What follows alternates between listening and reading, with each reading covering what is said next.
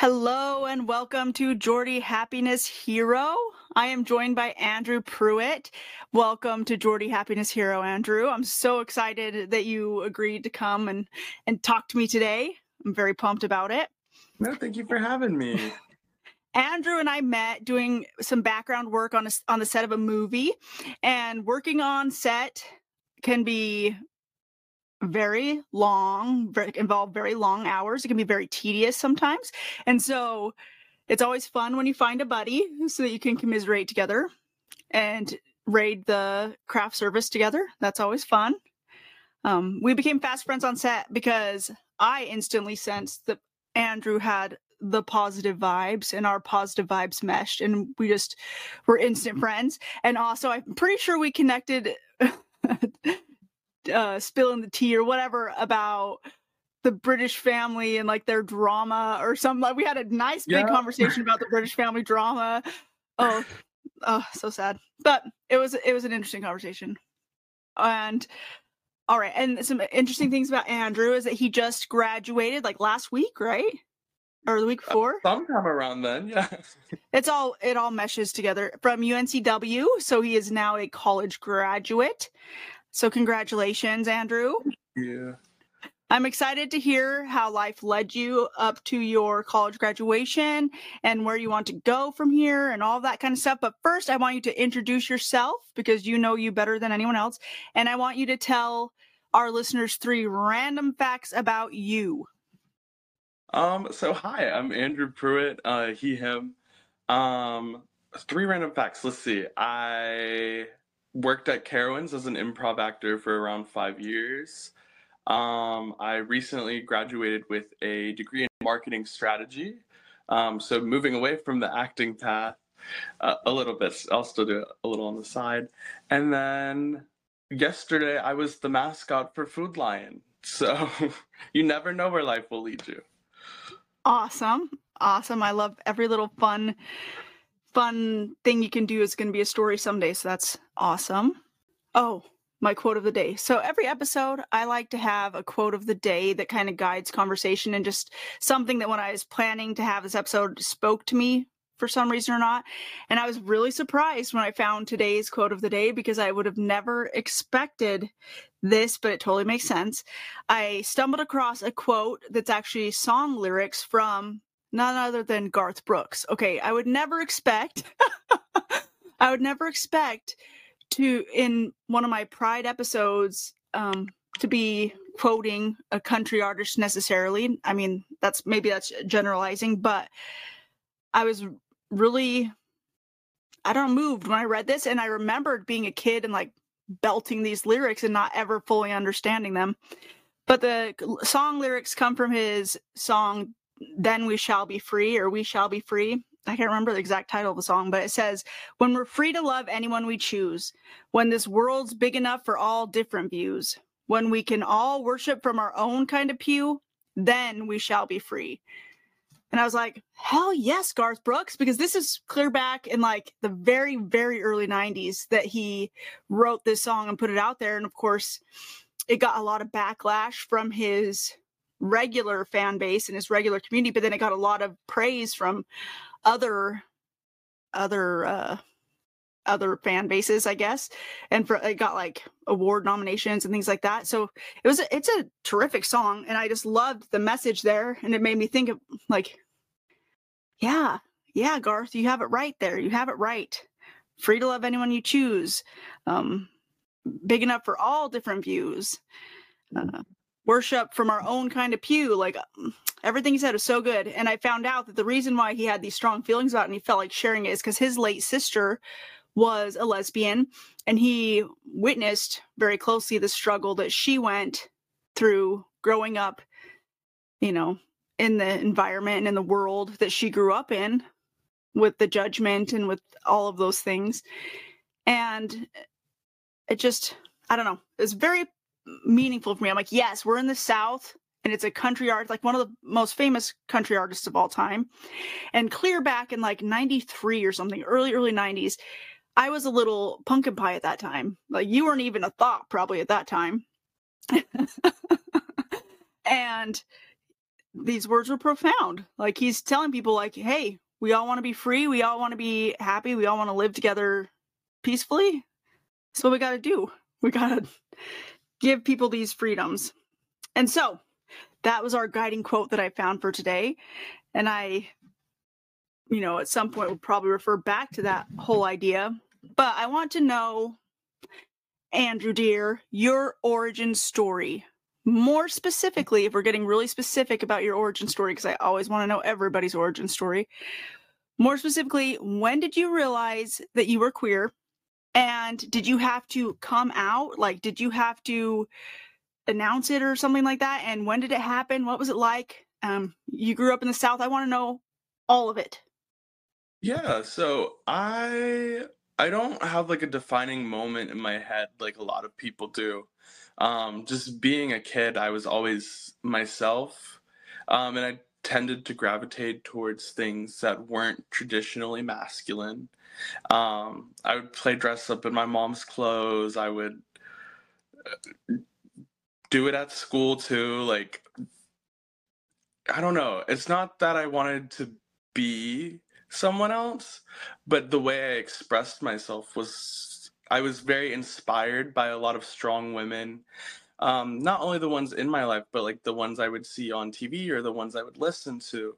Um, like an early memory for me is like I remember watching the movie. There's a 2004 animated movie called Robots, and in that scene they used a Britney Spears song um and it was baby one more time and i just remember like loving that song and like that's one of my earliest memories of music and it's like such a like not a weird song to be gravitated towards too but like you could tell early on that there was the makings of this queer kid um, uh, you just about killed me a little bit when you talked about Britney Spears' remake of "Baby One, Hit Me Baby One More Time" being like this old song that was like your earliest memory of music. But I love it. I love it. I want you to keep telling me everything. I mean, it was thirty. No, not quite thirty years ago, but it was twenty years ago, nineteen ninety eight, I believe. so close to the Garth Brooks song. Um, but it yeah so that was like one of my earliest memories and then just growing up uh, there was a, definitely a feeling that i was different but it wasn't like i don't know i generally got along with most people um, and i was like raised in the church i was a youth pastor or not full on youth pastor but i i taught sunday school um, i was at the church camps um, and the church that I grew up in didn't have particularly a favorable view of um, queer people. Um, they were kind of tolerant, but they weren't supportive, I guess. Um, so it was kind of a weird place where it was like, I'm hearing no, but I don't, I don't necessarily feel ostracized. Like even though I was clearly different, I didn't feel like I still had a lot of church friends. I still had those people like even with my parents i don't think i ever formally came out to my mom. I think it was just kind of like that's andrew. And then with my dad i recently formally came out to him but it was like to me it was just important to confirm with him not necessarily like it like i just he he bought me a christina aguilera christmas album on vinyl one year. Like if that's not a telltale sign that like you're seeing me where I'm at, you're acknowledging me. Like I don't know what is, but it it was just very like I felt it was important to be like, hey, this is fully me. I had to meet my boyfriend, like did all that, and this kind of like led me to where I am today. Um, I don't I I know I have a very like it was definitely hard but I do think I have a very loving, accepting family, and it's been very positive for me for the most part. So I'm happy to see that things are changing in that direction. Uh, definitely with like grandparents, it's a little bit harder. Like I don't, I don't acknowledge it with them necessarily, but I'm just, I think it's easier to kind of just stay out of the way, kind of um, just because I know that they do have deep rooted views that don't necessarily align with mine. And they would still love me, but sometimes it's hard to hear like oh i'm praying for you praying that you'll change like things like that like this is of the devil like i don't want to hear that necessarily so i think it's just easier to not have any of those conversations um but yes i don't know and southern people too it's always a weird thing where it's like growing up in high school i remember hearing people talk like i, I think i was one of two two queer people, maybe three in the entire high school. Since since high school, more people have come out, but like known about people in high school. Um, so it was definitely a little bit, but like for the most part, Southern people are nice to your face. And then I heard things about me that I I didn't know were true, but the people um, love to talk. Yeah, I think that's true in a lot of places where people act really, really nice to you, to your face, but then it's just like a completely different story when they're not in front of you, which I, I hate that. I try to teach my daughters that, like, if you're not going to say it to someone while they're in the room, don't say it about them when they're not in the room. Like, don't talk about people, talk to people, kind of thing, you know? But I'm so glad to hear that you were comfortable enough with yourself and with your the love of your parents and those kind of things that you could live as yourself even in high school because that's a powerful thing like i want parents to hear about that i want uh you know queer youth to hear about that because i want them to have hope and i want parents to know eh, that's a life-saving love that you can give to your children is just loving them, not loving them despite anything, just loving them and, you know, loving them for everything they are and for who they are.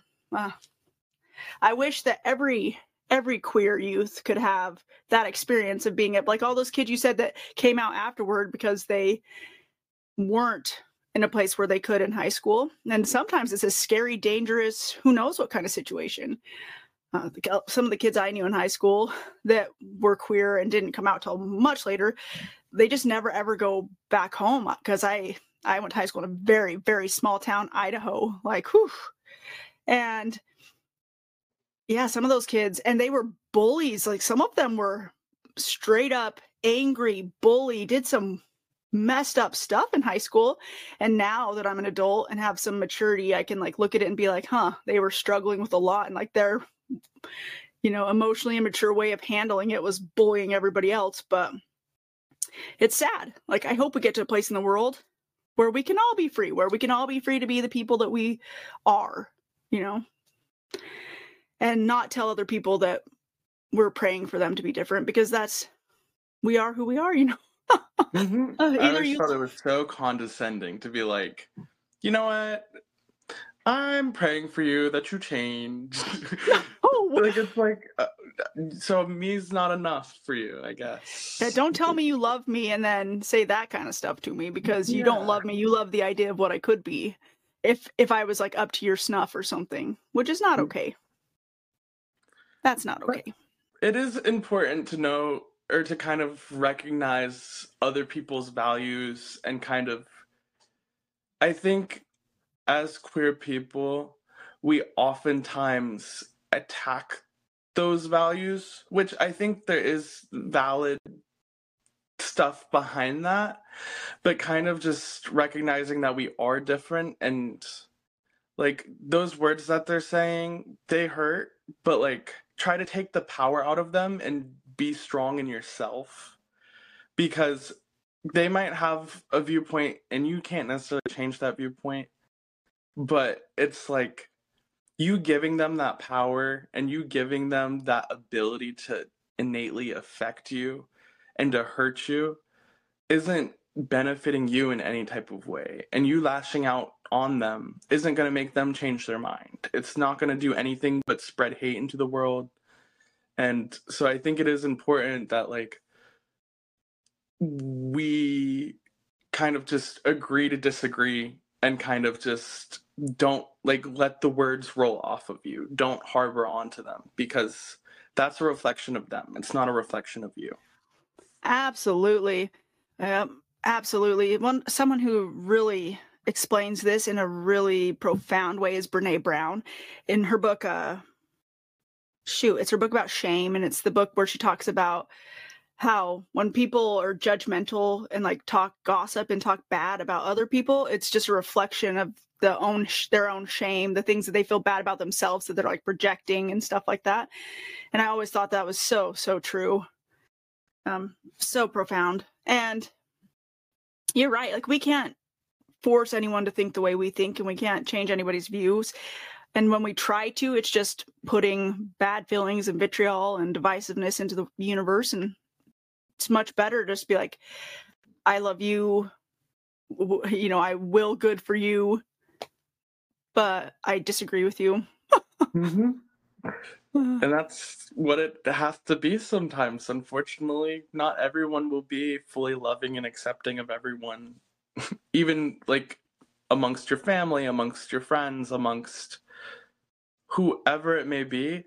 And maybe by showing those people kindness, showing them compassion despite their flaws, that will make them come around way more than getting into any type of argument, any type of disagreement.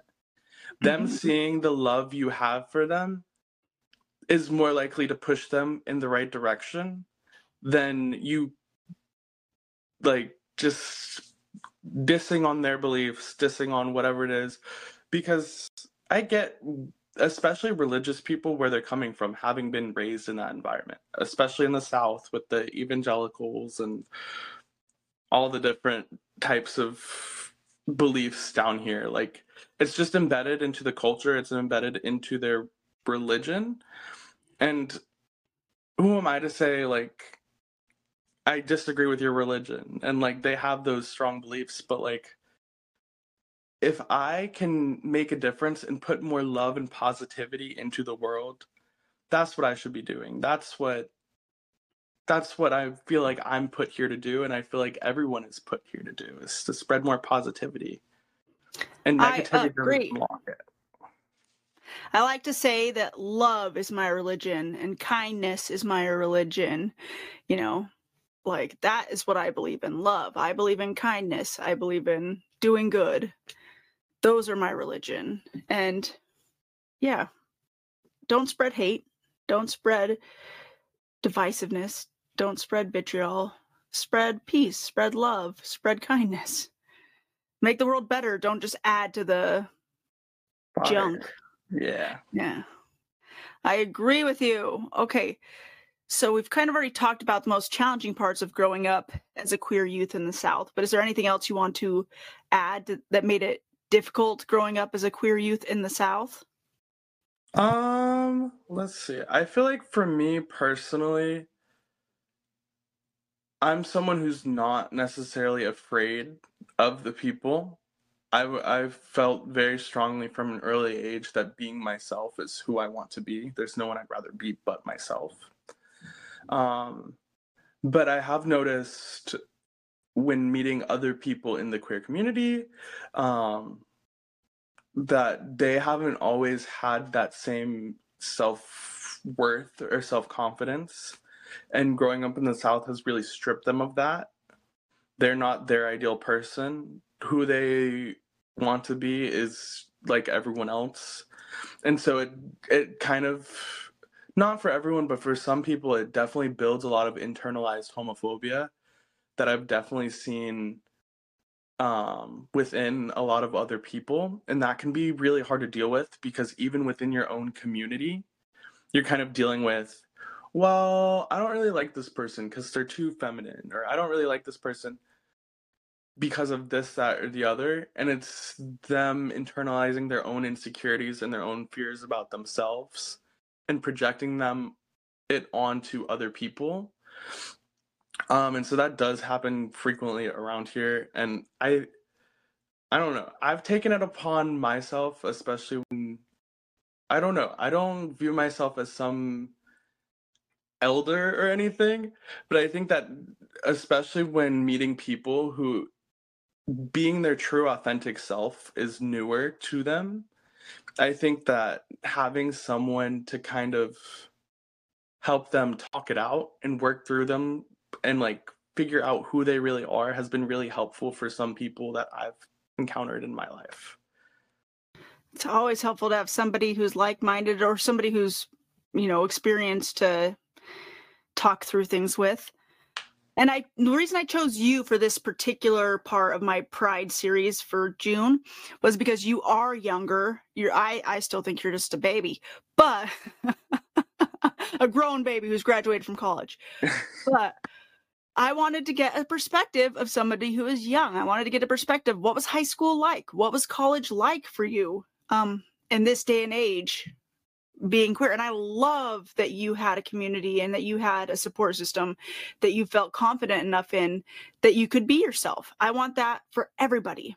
Um, i even toyed around with the idea of like actually talking to a high schooler but opted against it because you get into like the legalities and i've just official, officially been hired by the school district here and oh congratulations. thank you thank you. I will be teaching next year high school english and yearbook which my favorites. Those were my favorite classes in high school. Woo! hey, I would have loved to taught you. Uh, and so I'm excited about that, but I thought, ooh, it would get messy trying to have a, a local high schooler on and, you know, just start dealing with some sticky stuff there. But I love that you're young enough that you can still remember all the high school stuff and you can still remember the college stuff and your experiences. Okay, what's going on in your life right now that you expected and that you didn't expect? Um, for me, as a recent graduate, um, it is kind of it's entering a new chapter of life that is kind of just all around messy, for better or for worse. It's all around messy. It's the trying to find a job. Where am I going to relocate to? Am I going to relocate? Like at that point, am I moving in with my boyfriend? Am I moving in with someone random? Like there's just so many uncertainties in this area of life, which the uncertainties were expected. Um, what was a little bit more challenging, I think, is trying to like your whole life my whole life at least i've kind of always known what the next step was what the kind of answer is even if the answer wasn't in my possession i knew what it was so like i always knew I would go to high school and then I would go to college, which is not everybody's path. But for me, it, that was the path that I kind of knew I was going to take. Now that I've graduated college, it's like, where is life going to lead me? And it's a whole new level of uncertainty that you can know is going to happen, but until you're there, I don't know that anyone is fully prepared for it and kind of like adulting in and of itself is just kind of like no one it's your first time being the age you are every time. Like whether you're turning 16 it's your first time being 16 or 64 it's your first time being 64 like how do i it's act weird. that age? where do i go aging is weird. And it's I like am, i am coming so close on 40 i mean i'm 37 am i 37 yeah i'm turning 38 this year right? I hope I'm right. I'm gonna sound real dumb if I'm I'm sound real dumb if, I'm not, if I don't know how old I am. But I'm getting real close to 40 and I'm like, wait a minute, I am completely middle aged. How did I get here? Wait a minute, I don't know how to be middle day middle aged. Like I don't even know how to be an adult yet. What is happening? I, one of my early childhood songs was um, "Strawberry Wine" by Deana Carter, which I don't know if that's um, appropriate for young children, but I still remember when 30 was old is a lyric in that song. Mm-hmm. And as I'm growing older, I'm like, huh, that's not so far away. 40's not super close, but like time just accelerates at a rate the older you get to where it's like, I'm to blink my eyes and I will be there. Yep. And it's like, it's not scary because I'm someone who fully embraces aging, uh, especially in the queer community. Not a lot of people had that ability. Um, like with the AIDS, HIV epidemic, a lot, like a whole generation of queer people have been lost. And so it's, I'm very grateful that now things are changing. Um, and like people are having the ability to have a full and complete life um, but it, it hasn't always been the case for people like me. So I'm very grateful and I, I, I think it's important as queer people to go back and learn queer history. Oh yeah, and, and, all people. I think all people would benefit them to learn queer history. I took an AIDS class in college. I am not queer. I am a fierce ally, but I took a I took an AIDS class in college just because I wanted to know all the correct information. You know, and it's important because it's it's not taught in high schools. It's not taught in colleges, and it's it it disproportionately affected the queer community and the government do didn't do anything about it for so long and like imagine if i mean not that i would wish a pandemic like a um, covid lockdown on anyone ever again but it was we did something or attempted to at least and to protect the people. And back then we weren't a protected people. We were not cared about. And it's scary because now we're kind of getting into a climate where the queer community is under attack again. so as much as we've grown as a people, I think that both both on either side we're getting a lot more divisive and strong and I don't like to use the word radical, but kind of radical on different viewpoints. Um, and so it's like with like I think it's important to like learn from history, kind of not let those mistakes repeat themselves. 100%. All all facets of history and also you need to learn about the history of other parts of the world too because we have a very I I'm just going to say it whitewashed history in yeah. In the United States. We just do.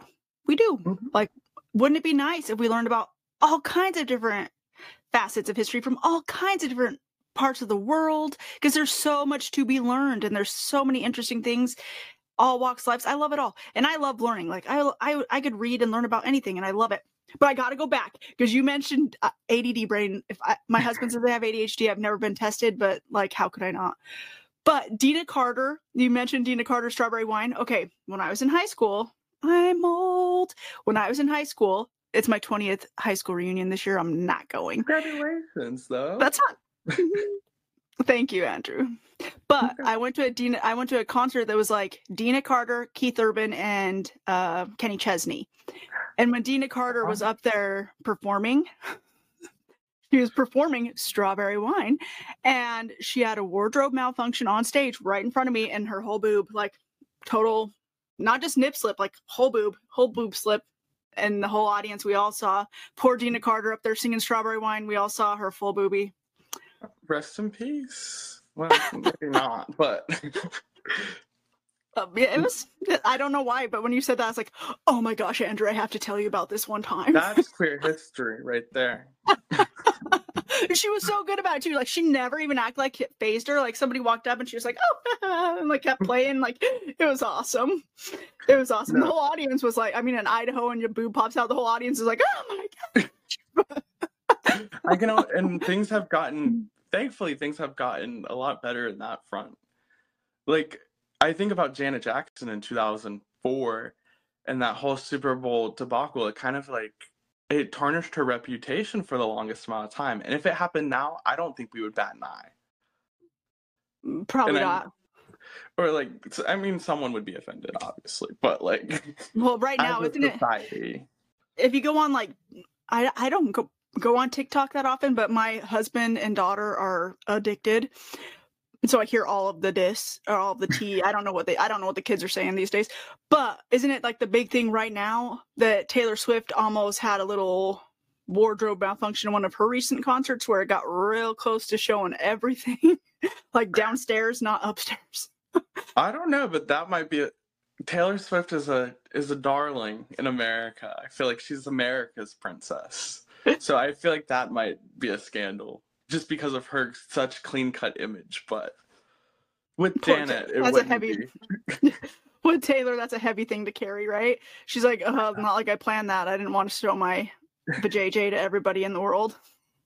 But I bet she would not own it, but like she'd be like, I am a strong, powerful woman. This is not gonna faze me. Like I hope so. I hope so. She'd probably like put that persona out and then inside be dying because how would you how would you know? No, like I think any type of wardrobe malfunction that's happened to me. Even like not that extreme, but like st- like my pants have ripped before. Like it's embarrassing when things like that happen and like I like to I like to laugh about myself. And so like I I might laugh in the moment, but like inside I'm really like, "Oh my gosh, what just happened to me?" Like that's embarrassing. yeah. Oh my goodness. I'm so bad about tangents, but tangents are fun. What goals are you pursuing right now? Because I know right now graduating college is a big deal. When I graduated college, though, I already had a baby. I was married and had a baby because I got married so young and I started having kids so young. And so I took my gra- your graduation photos were fantastic, by the way, so fun my graduation photos, I took myself, like I set up the tripod and I set up the timer and I did them all myself, but I dressed in my cat, my robe and everything. And then I had like my husband in them with me, but I had my baby in a little Bengal outfit because we were the Idaho State University Bengals. And so it was like me and my husband and then my baby in her Bengal outfit on my graduation announcement.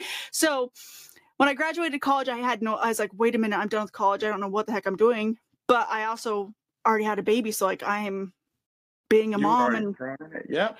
I'm raising a baby. That's what I'm doing. I'm doing whatever I have to do to take care of my baby. Um, yeah, it was a weird, but it's a weird situation when you get that and you're like, wait a minute. I thought by the time I got to this point in my life, I'd done this stuff already, or I'd be like successful, or I, you know, this is not what I picture, I envisioned what life would be right now. So it's a, it's a weird, it's a weird situation. And I went through that so many times. Like all the big milestones I felt like I had midlife crisis crises. Like tw- 25, I felt like I had a midlife crisis.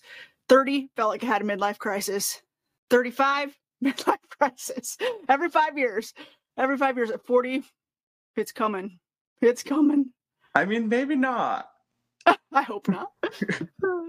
maybe that's the one where you're like, you know what? 41, that's the crisis. Just skip the five years, break the cycle. Uh, I'm just gonna have a giant party I'm just gonna have a giant sure. party like Hell's yes, I'm 40. 40 and fabulous.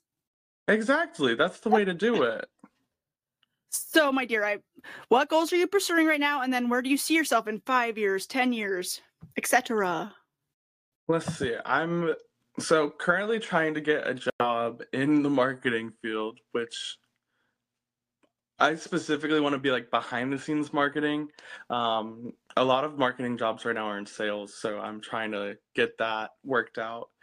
But ideally, I want to move outside of North Carolina. I've been here for pretty much my whole life. I mean, at least in between North and South Carolina. So it's like I feel like I've lived I've I've lived across the state. I've lived in the mountains. I've lived in the city. I've lived in the beach. I've kind of like explored what North Carolina has to offer, so I feel like there's not a lot of room for growth here. Um, so I'm trying to hopefully get out of the state at some point. Um, but if not, that's that's okay too. Not not everything will always go according to plan. And right now, I don't have much of a plan. I'm kind of just um, waiting to see where life takes me. I, I really want to I want to have some sort I need something to direct me, I think, at the moment. Like I, I think there's just a world full of opportunity and also none at the same time right now. And so it's like I want something to like nudge me in the right direction. I don't know what that something is gonna have to be, but I I'm looking for direction right now. I don't and I think that's okay. I think it's okay to like I'm young. I don't need to have my whole life planned out because you know what that plan will change every 5 years.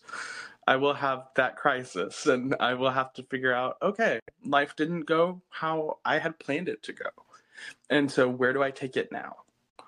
And so I think that I'm trying right now to figure out where I am taking it. I think that's fantastic and very mature and I feel like it one of the things I knew I was going to do when I was in high school was get out of Idaho. Like I knew I was going to get out of Idaho. I'd grown up most of my childhood in rural Idaho, um, a little bit in rural New Mexico, but I knew I was going to get out of Idaho. It didn't happen. I didn't get out of Idaho until I finally put my foot down. I was like 36, 37 years old and I was like, I'm done. I'm not in staying in Idaho anymore. I want to branch out. I want to go other places, do different things. It took me 36 years before I finally was able to make that happen. So I think it's good to give yourself grace and to give yourself freedom to just take things a day at a time and not put those expectations on yourself because you're going to be so much happier that way if you're living in the moment if you're living in the present moment instead of just constantly feeling like oh i should be doing this by now i should be doing this you know i don't know it's that whole anxiety lives in the future depression lives in the past thing if you're not living in the present moment you're going to be living in one of those other places and neither of them are very pleasant no i think it's expectation is i think it's good to have goals but expectations is what leads to disappointment so having that goal is is kind of like having an expectation, but like the expectation that it's going to be everything you ever dreamed of. That will 99% of the time lead like let you down.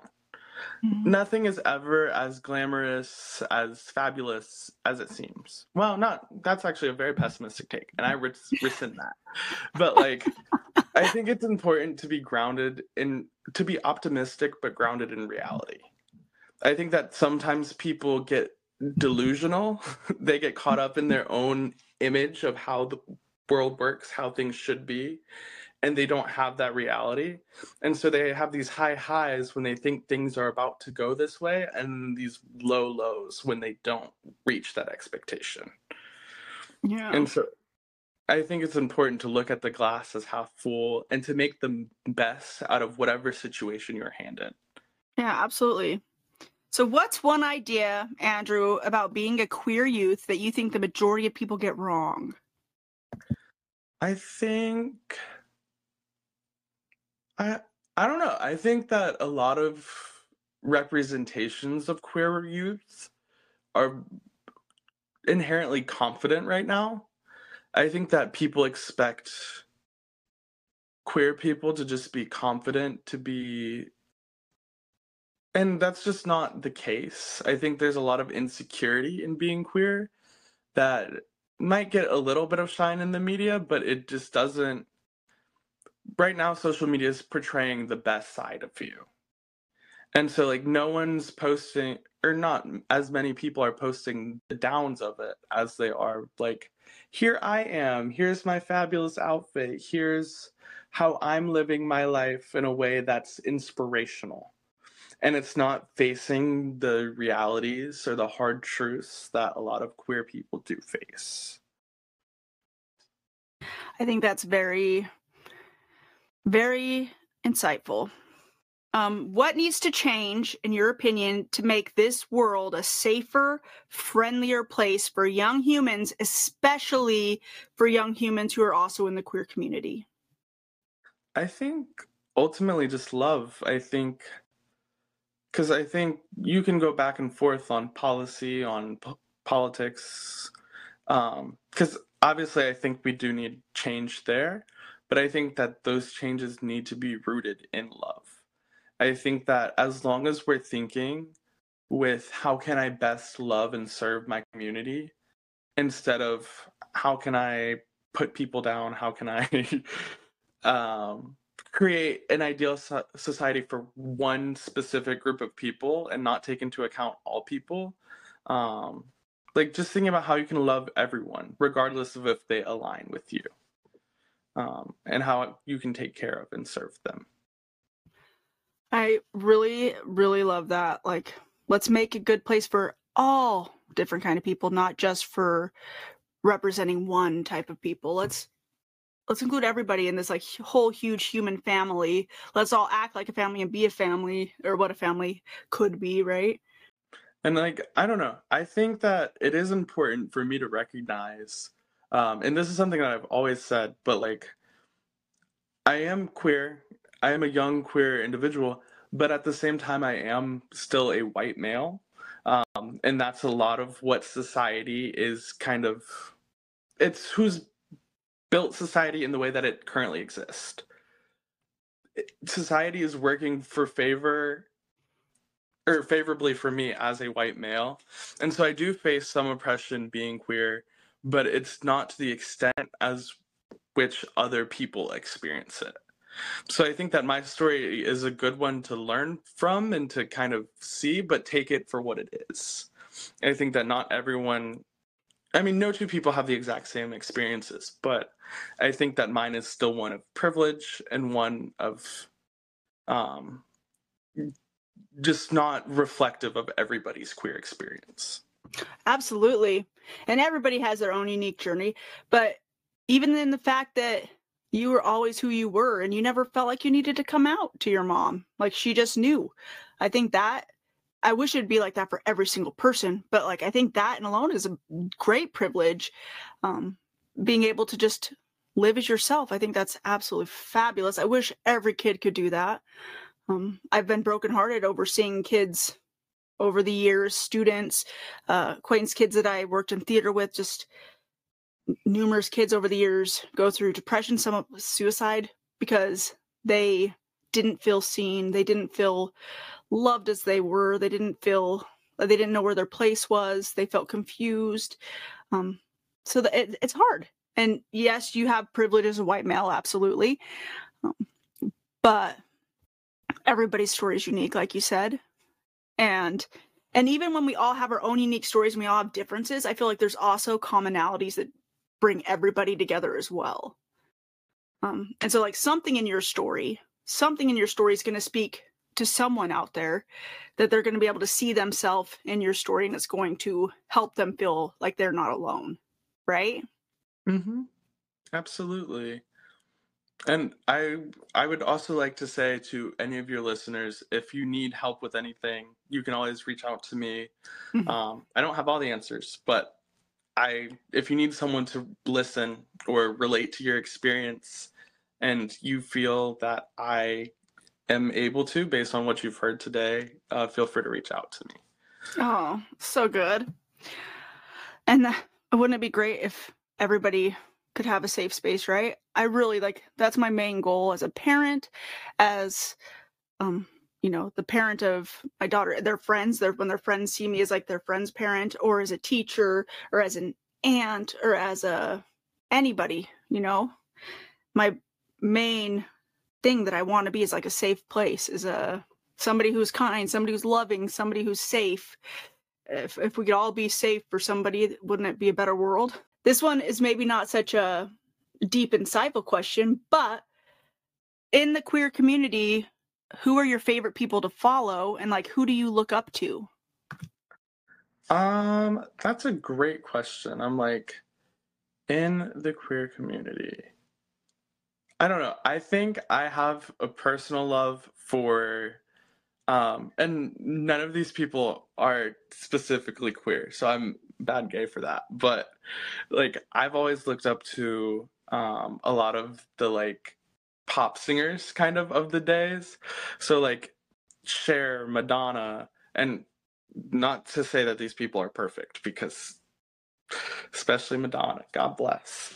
But um and then like even uh, well actually a lot of people um like Britney um just people like that who have kind of been themselves those are the people i've identified with. Um, and like especially women have been chastised by media forever. So i kind of related to them as a queer person was it the same exact experience no but i was able to relate to them and see them in popular culture because um, I, I feel like growing up and it's changing now but the people i grew up idolizing there wasn't a lot of positive queer representation in media. There was some representation and like maybe like a side part here or a side part there. And even I'll watch some of my favorite movies like Legally Blonde or A Cinderella Story with Hilary Duff. And I'm like, that was the queer representation we were given. That was it. And it's it's interesting to see sometimes um like with hindsight because it's the world's changed so much um now i'm very we've been positive or er, until recently we've been shedding a fairly positive light on the drag community i think that there's a lot of um, people like um, bob the drag queen who are on shows like we're here on i believe hbo um, and like people like I, I specifically like Bob the Drag Queen. I think he does a great job kind of being a voice for the community and speaking out for people that like of all queer people, not just his not just gay people, not just like I feel like he does a good job of like in, involving everybody in the community. Um, I'm like that there's probably more people. Just I don't know off the top of my head. What's kind of nice is something that I've noticed in the last, I don't know, five, ten years is that more and more in Hollywood, um, queer people are representing themselves.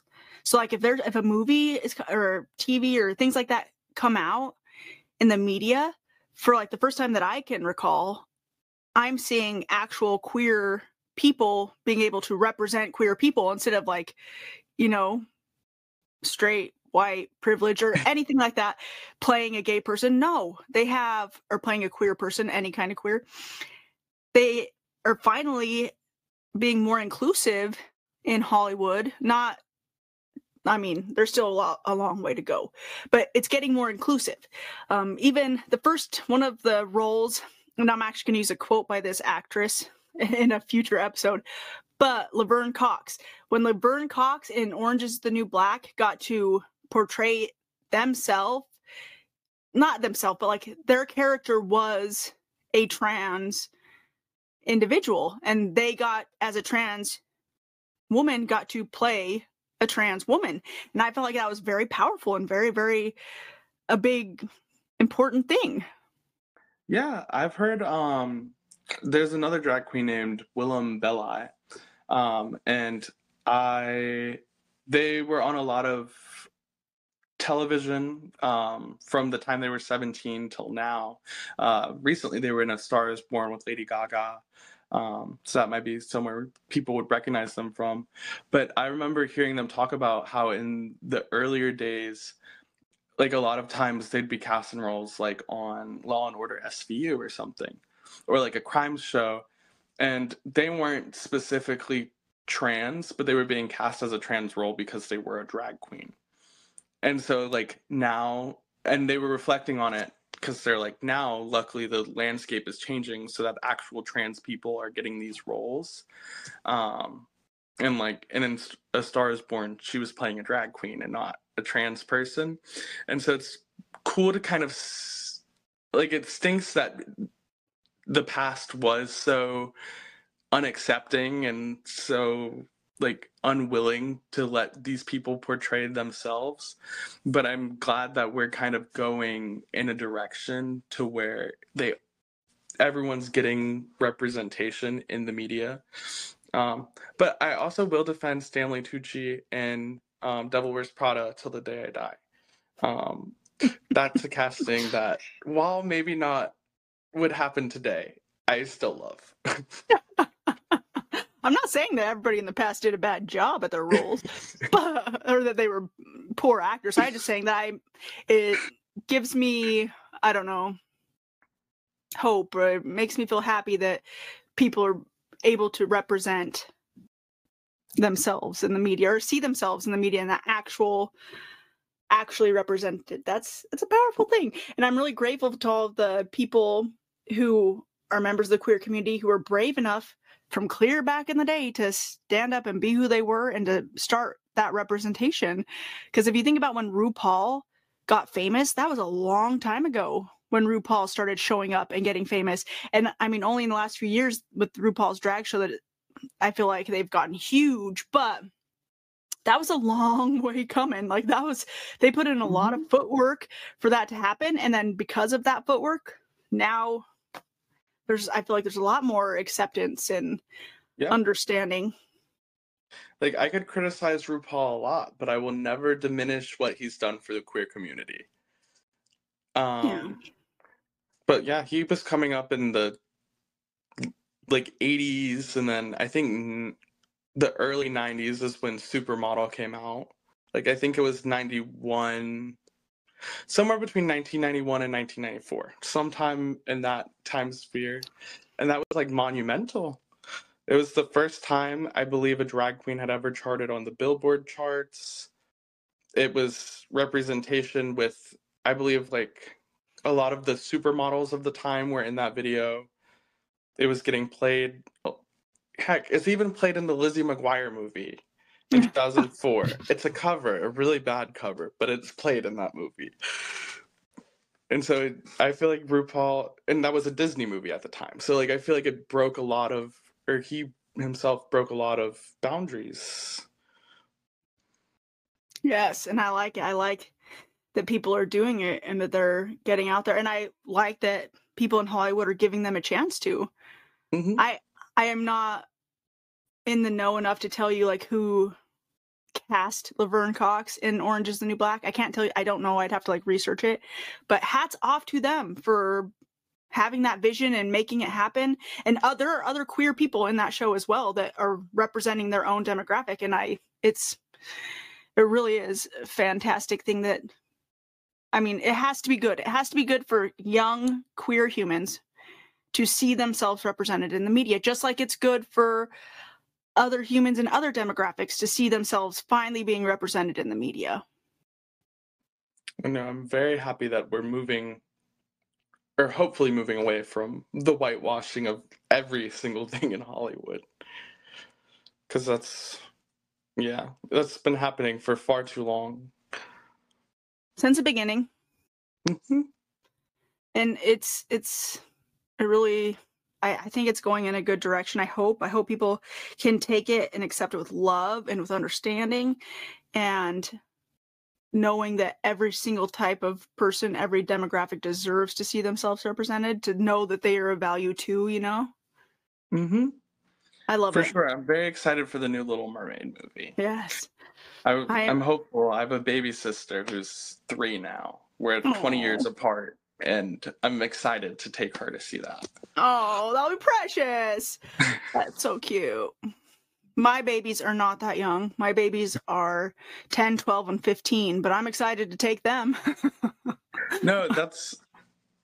Uh, it's gonna be so good. I'm just very excited, It's and gonna be especially because it's such a beloved movie. Like, I I even saw I saw a video on TikTok the other day where it's the original mer the original Little Mermaid, and she ran into this little girl who had a Little Mermaid doll with her, and she and it was like a new version of the Little Mermaid doll, and she like took a picture with them, and like the mom started crying because she recognized the OG, and like it was just a really touching moment to kind of see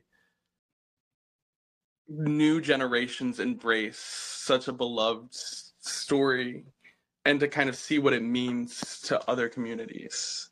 Yes, so good. I loved it when they are when they first released the trailer and all those videos were flooding social media of little girls watching and seeing the trailer for the first time and like especially little black girls seeing for the first time that the little mermaid was black and like their their faces like what and then they I it was I mean it was moving but it was very good. And Jodi Benson I think was the original little mermaid. And I'm glad to know that she was like supportive and like you know good about i mean i i, I, w- I can't imagine why somebody would not be but everybody's different. I remember being from the South, seeing a lot of discourse on the Facebook uh, when it first came out. And I don't know, it was just very odd to me. People in the South can be very odd about things like that. Th- i Like, think I they feel i think that they feel threatened. I think a lot of the negativity that comes and the confusion and the they feel threatened. Like they feel like like it's a big pie and if other people take pieces then they don't get as much or something like that you know? I don't know. Mhm. i don't i don't know what it is But hopefully they'll get over it. i hope so too. Because the world will just be so much better if we can all get over it. If we can all live like garth brooks said that we will all be free when people are free to love who they love. When people are free to believe what they believe you know then we shall be free. Um, Until then, they're chained to their own ideologies and their own closed mindedness. Closed mindedness is a prison. Mhm. Until you open your mind, you will be stuck there. Yeah, and that you, and it's hard because you like you keep yourself trapped in a prison that you don't even realize that you're in, right? Mm-hmm. But when you can break out of it, then you're all of a sudden like this whole world opens up to you, and you're like, oh my gosh, This place is amazing. World. yes. Oh no, let's let's not start the musical because I will go forever with the musical. I live in a musical. All right. The last one one of the very last things I always like to ask is if you have the attention of the whole world, we pretend that I have a wildly popular podcast that the whole world listens to, and you have the attention of the whole world for two minutes. What are the three takeaways you want them to have from this conversation? um, Gi- 'cause Give us the three takeaways you would want anyone who listens to this to take away from this conversation. Yeah. Uh, so the first one I think would just be spread love. I think that no matter what you're doing, spread love. Um, I think the next one would be just to give yourself grace. I think that's so important. We're so hard on ourselves as people, and spread the love that you want to spread to others to yourself. Um, because a lot of times we're so busy spreading love to others that we forget that we need love too. And the best place for us to get love is to not seek outside validation, but to find it within ourselves. Uh, and then my third takeaway would probably be um, I think to, it's important to support support the change you want to see. I think that um, like as queer people and just everyone else in general are getting more support in the mainstream media. I think it's so important to go out and support those projects, to go out and support queer individuals, to go out and support other minorities as well, and just show the world that this is what we want to see. We want to see more of this. Um, because numbers don't lie, unfortunately. Um, so the more we support things, the more change we're going to see. I like those. I think they're all very astute. Is that the correct term? I think that they are. I think that they're all true. Did you give me all three? Yeah. Yeah. Just making sure. all right. At the end of every episode, I have um, a tradition that I like to do with my interviewees, my guests. And I have you guys put your hands on your chest and repeat after me. I will be going this way because my desk setup was not working. All right. Repeat after me, Andrew. I matter. I matter. I am love. And I am a mess. I am love. I am enough. I am having technical difficulties, but I'm still enough. Yes, you're always enough. Well, thank you so, so much for coming on and being a part of this show and for being a part of my Pride Month series and for representing queer youth. And I appreciate it so much. And I look forward to seeing you when you need to get out of Wilmington for a weekend. You just come hang out with me. Perfect. All No, right. thank, you so much for having me. I just want to take my time and say thank you for what you're doing and for the message you're spreading. Um, Mhm. Thank you for shining a light on queer people and on queer topics. I think that's visibility is so important, and I think that the message you're spreading is so important. And I just I appreciate you doing it. Yes, absolutely. Hey, take care, Andrew. And again, thank you so much. Yeah, no, thank you. Bye. Bye.